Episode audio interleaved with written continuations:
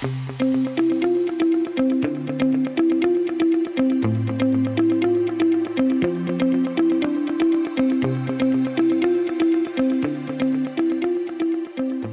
Is going on, everybody? Welcome in to another edition of the Daily Energy Newsbeat Stand Up here on this gorgeous Thursday, December 21st, 2023. As always, I'm your humble correspondent, Michael Tanner, coming to you from an undisclosed location here in Dallas, Texas, joined by the executive producer of the show, the purveyor of the show, and the director and publisher of the world's greatest website, EnergyNewsBeat.com. Stuart Turley, my man, how we doing today? It's a beautiful day in the neighborhood, and uh, my grandson was playing with my mic, and uh, I think I got something drug across the mic here. it looks pretty nasty.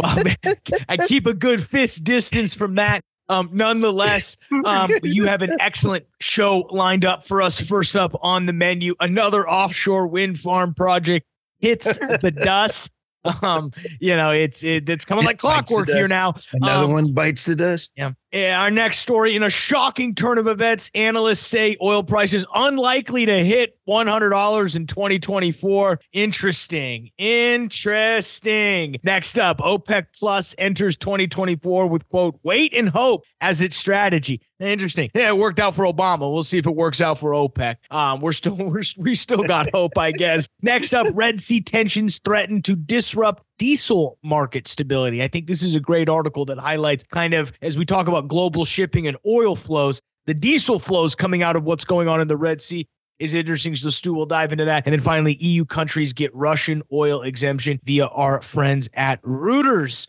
Um, Stu will then toss it over to me. I will quickly cover what happened in oil and gas finance. We saw markets tumble a decent amount today. Oil uh, off uh, uh, session highs, mainly off the back of some interesting EIA data which we will cover in the end. And then we'll let you guys get out of here and finish up your gorgeous Thursday. Before we do all that, guys, remember the news and analysis you are about to hear is brought to you by the world's greatest website, www.energynewsbeat.com, the best place for all your energy and oil and gas news. Stu and the team do an outstanding job of staying up to speed with everything that you need to know to be at the tip of the spear when it comes to the energy business.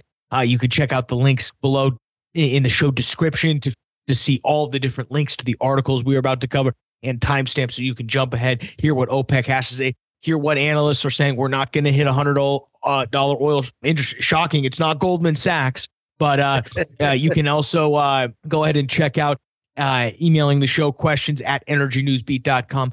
Dashboard.energynewsbeat.com is our data news combo product. Looking to push that in in Q1 2024. So I'm going to Brett those, Stu. Where do you want to begin? Uh, let's start with this one. Uh, another offshore wind hits the dust. This one's kind of sad because it is very systemic of more coming around the corner. The developer Icebreaker, a small project in Lake Erie, announcing it's pulling its stakes on its six turbine product. project. Michael, it received a $50 million grant under Obama. You know how long it is to get to get attached to the grid? And the uh, energy department has pulled the grant, and taxpayers will only get $37 million back. So somebody made, let me think, I went to OSU. How many millions did they spend on regulations measuring rocks to make sure they get, get these things up. All for six turbines. I mean, what could that tower like barely power anything? No, I, I mean, uh, you're talking, you know, six watts. I mean, I'm kidding, whatever. I love is. this part. According to the developer, Icebreaker became financially untenable after the Ohio Power Sitting Board in 2020 required the turbines to stop at night between March and November to reduce the risk of migratory birds and bats from hitting the turbine blades. Oh, yeah. And it's even funny. Uh, a large uh, Dominion Energy, a large utility in Virginia, is moving ahead with its consisting of 176 and is spending 625 uh, million on the first U.S. built ship capable of hauling more than 300 foot long blades. That's a lot of money just to haul a blade out and put it up with duct tape. That's just amazing to me. And here's the conclusion. I thought this was really good. Another offshore wind is calling it quits as inflation, interest rates, supply chain issues, and legal challenges are making it too expensive and difficult to exceed. Michael, we've seen that over the last six months. It is going to escalate and curtail uh, wind. I still see solar as having some uh, wind, uh, and uh, I was I had lunch with Doctor uh, Ed Ireland and uh, RT. Here's a great one. The young lady out of London came up with an idea for wind in subways. At first, I was like, eh, great idea. They all create wind. Why not put a little turbine down there? Every time it goes through, you could make some really nice. I think it'd be kind of cool. Let's go to the next one here, though. But another one bit the dust. All right. Analysts say oil prices unlikely to hit 100 in 2024. This brings up a bigger problem, Michael, but let's go through the top three bullet points. OPEC Plus faces record breaking U.S. production and other supply issues. Mm-hmm. Barring a major geopolitical escalation resulting in large supply outage, oil prices are unlikely to reach $100 a barrel. Paul Sankey, record high U.S. oil production is a huge problem for OPEC plus.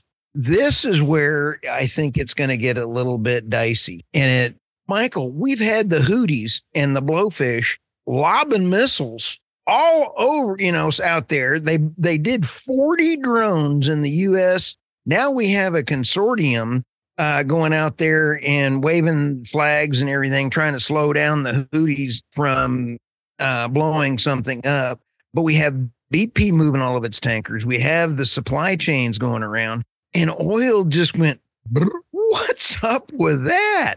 I don't understand it. You know, well, um, it's because what this article is pointing out is that the fundamentals, the supply demand balance of oil doesn't look promising for higher oil prices. It actually looks fairly doom and gloom when you talk about the fact that we have, as this article mentions, record U.S. oil production supply is increasing from nations specifically. You've got Guyana, Brazil, who have really increased their offshore activity, which is one of the few areas offshore drilling where you can actually move the needle when it comes to worldwide oil production. You know, a vertical well in, in mid continent Anadarko is not going to move national oil production or worldwide oil production, but you know, the Stabroek block over or the Liza project or block in Guyana is going to move the needle when that thing's doing three, four, 500,000 barrels a day. That will actually start moving there's a, a, a little bit. There's a quote in here. Warren Patterson, head of commodity strategy at ING, wrote uh, Given the scale of cuts we're seeing, OPEC is sitting on a substantial amount of spare capacity, and that's somewhere around 5.5 million barrels per day. Here's where I think that there is a miscommunique between uh, he said communicate. I was pretty smart. Uh, when you when you take a look at this art, yeah, uh, this article, and you have Brazil saying uh, the head of Petrobras saying we're going to print every pump everything we can. Then you have uh, Iraq uh, saying, "Hey, oh by the way, we're now at 3.4 million barrels a day. We're going to pump everything we can." They're selling in the dark fleet. Russia's now up to 3.5 percent increase in their GDP. They're going to sell everything they got. You know, the dark fleet is chewing away. I'm going to have tomorrow or for our next show on Sunday, what we're or whenever the uh, it'll be next next week sometime. Uh, what we're going to do is I'm going to have a a chart with how much uh, oil is coming out of production out of the OPEC quotas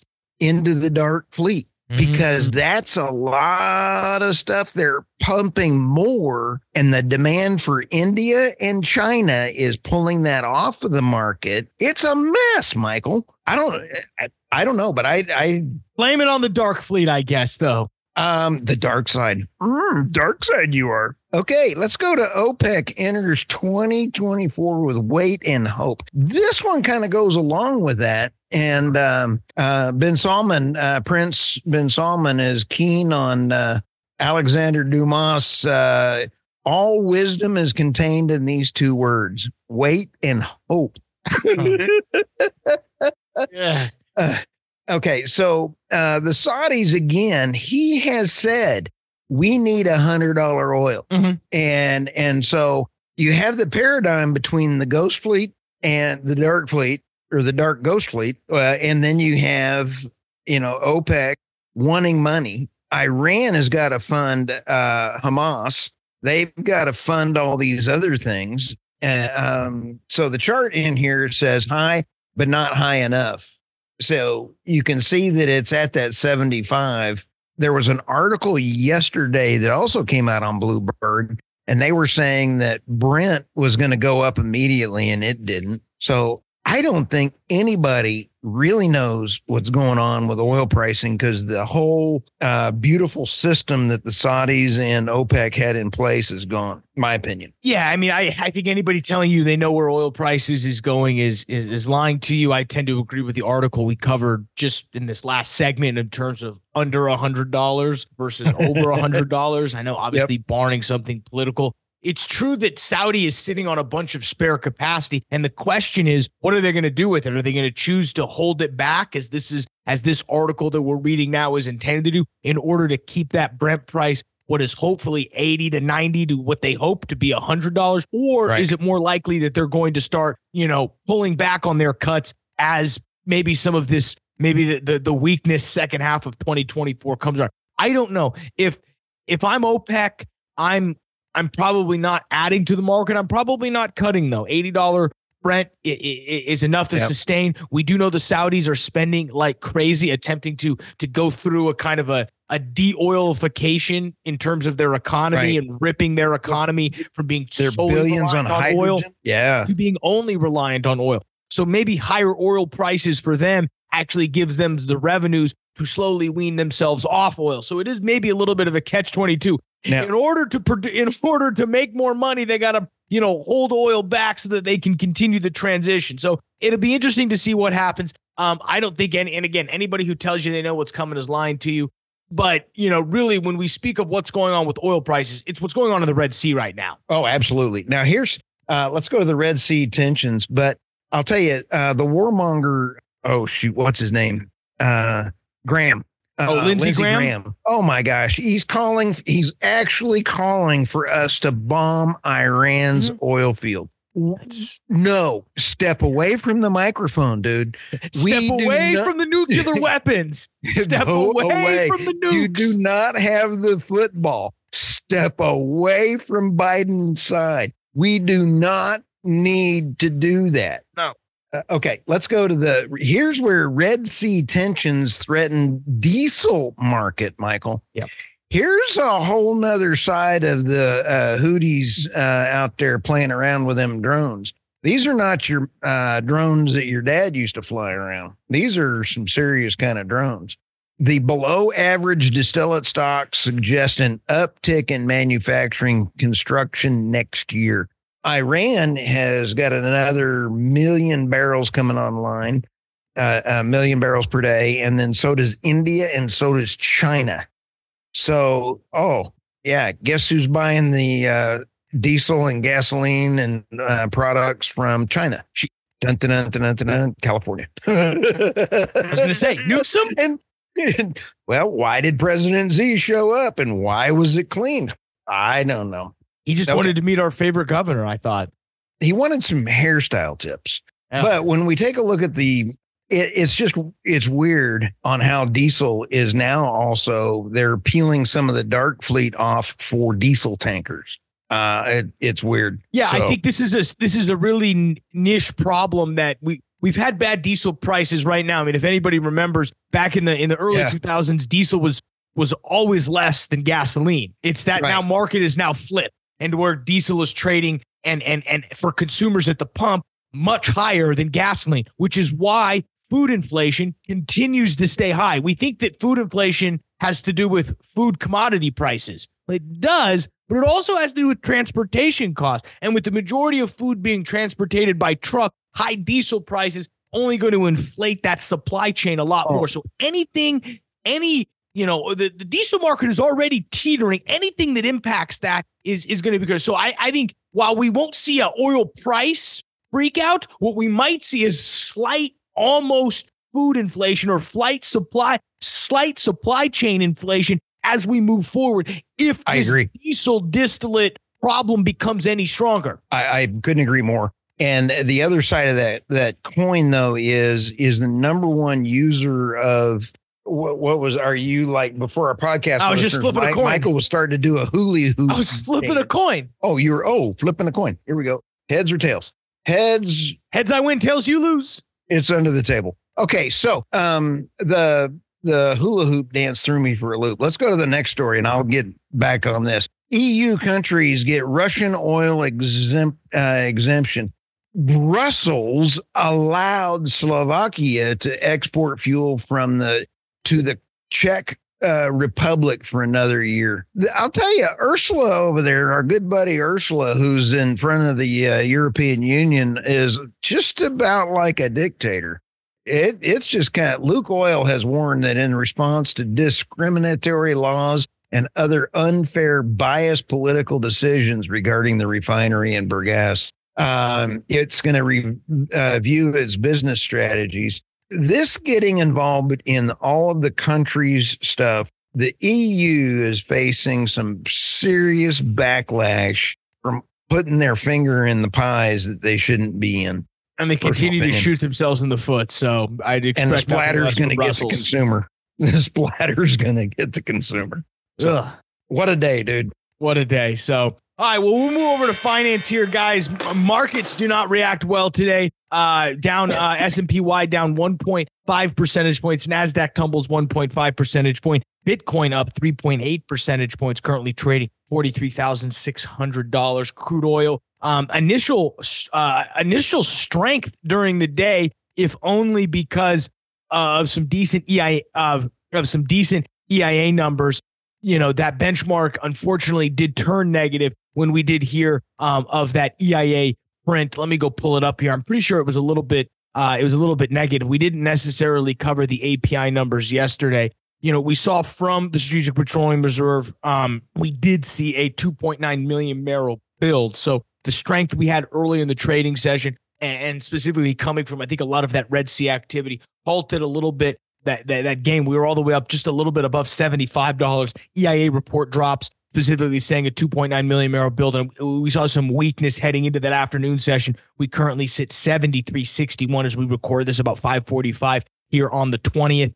Brent oil uh, currently trading down about six and a six tenths of a percentage point, 71.41. But again, that's from um, our 3 p.m. open. It was actually up on the day. Natural gas prices $2.42. That's about a, a, eight tenths of a percentage point off session highs. So, you know, as we move into the end of the year here, Stu, a lot of the activity for oil and gas, uh, you know, operators has kind of calmed down a little bit. I, I, would be shocked if we saw a deal happen between now and the end of the year. But I think every, you know, I, I highly recommend people go check out our deal spotlight um, that we're uh, releasing. Uh, we'll be releasing episode two here shortly. We'll probably do it Monday or something. I don't know what we'll do. Monday's Christmas, so I don't know what we're going to end up doing here. We'll probably release it at some point next week. You guys have plenty of time to watch it. Um, go check that out. You know, that's going to kind of cover the latest M&A deal that happened. Um, otherwise, I think everything's going to be fairly chill to the end of the new year, Stu. We're, we're, we're coming up close here. This, you know, I don't think this is our last show for the year, but this we're going to have very little news between now and the end of the year. People are starting to wrap up a little bit. So it's, uh, you know, we, we almost made it, folks. You got, you got 10 days left. But you know what, Michael? We have about 10 uh, podcasts the kids have gotten uh, getting ready to go out here.